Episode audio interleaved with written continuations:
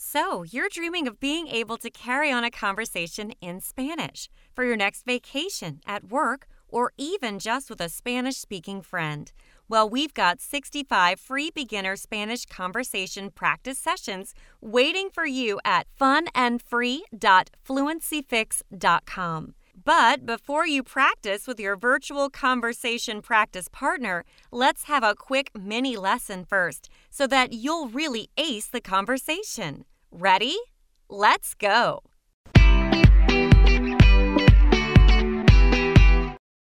Now, here's your teacher, Manuel, to explain a few things you'll need to know before you practice the conversation with your virtual practice partner. Hello and welcome to Beginner Spanish Lesson 10 Meeting New People Part 2. My name is Manuel, and in this lesson, you will learn some useful phrases in Spanish for when you meet new people. Meeting new people is something that will happen sooner or later, be it when you go to another country, at work, and so on. Sometimes these new people you will meet will only speak Spanish, so you must be prepared to talk to them in their language. For this reason, today we'll be practicing another way to meet new people in the Spanish language. Let's start. In this conversation, the context is a person who finally has the opportunity to meet the individual who sends out the company letters that he reads every month. The conversation starts with one of the individuals asking, Hola, tú eres Morgan, ¿verdad? Hola, tú eres Morgan, ¿verdad? Hola, tú eres Morgan, ¿verdad? This is the Spanish equivalent of saying, Hi, you're Morgan, right? Let's review some grammatical aspects of this statement.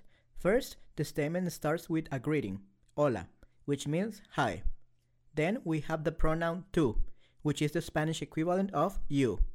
After this, we have the verb eres, which is the second person singular present tense conjugation of the verb ser. Remember that in the Spanish language there are two verbs that mean to be, ser and estar. As previously mentioned, the difference between these two verbs is that ser usually means a more permanent situation, and estar means a less permanent situation. Eres comes from ser. It is the informal you, which you will use if talking with someone you knew well or perhaps a younger person. Now, the conjugation of the verb ser may result a little bit confusing. So let's review all the conjugations of this verb in the present tense. Yo soy, I am. Yo soy. Tú eres, you are. Tú eres. Él, ella, usted, es. He, she, is. From you, are. Él, ella, usted es. Nosotros, nosotras somos. We are. Nosotros, nosotras somos. Vosotros, vosotras sois. You all are. Vosotros, vosotras sois. Ellos, ellas, ustedes son. They, formal you all, are.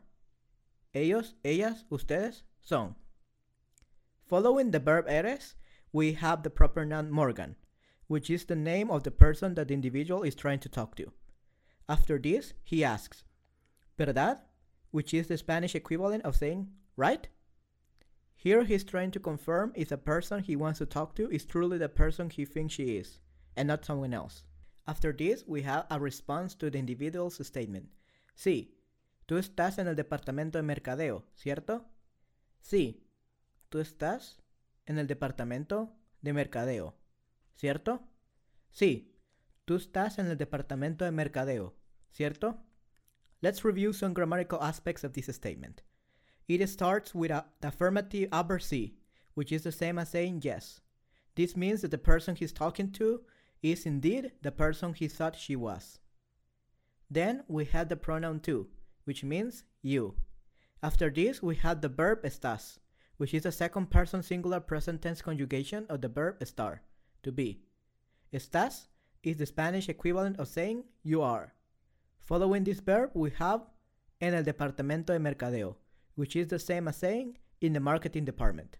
Mercadeo means marketing, and departamento means department. Finally, we have the expression cierto, which has the same meaning as verdad.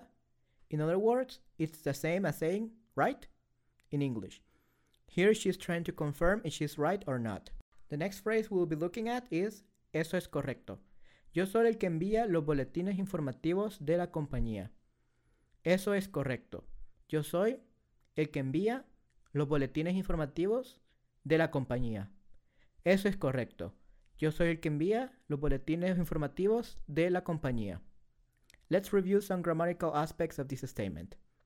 The statement starts with the demonstrative pronoun eso, which means that. Then we have the verb es, which means is. After this, we have the adjective correcto, which is the same as saying correct. Together as a set phrase, eso es correcto means that's correct or that's right. Then we have yo soy, which means I am. Following this, we have el que envía, which is the Spanish equivalent of the one who sends. After this, we have los boletines informativos de la compañía, which is the same thing as saying the company newsletters. The whole statement, eso es correcto, yo soy el que envía los boletines informativos de la compañía, then it's the same as saying, that's right, I'm the one who sends out the company newsletters, or I always send out the company newsletters. Then we have a final statement. Son muy útiles. Los leo todos los meses. Son muy útiles is the same as saying they are really helpful. And los leo todos los meses is the Spanish equivalent of saying I read them every month. The whole statement, son muy útiles, los leo todos los meses, then means they are really helpful. I read them every month. Alright, this was more key vocabulary and grammar you needed to know to meet new people in Spanish.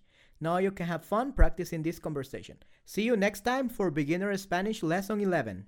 Now you're ready to practice this conversation with your virtual conversation practice partner. Just click Beginner Spanish at funandfree.fluencyfix.com. Have fun!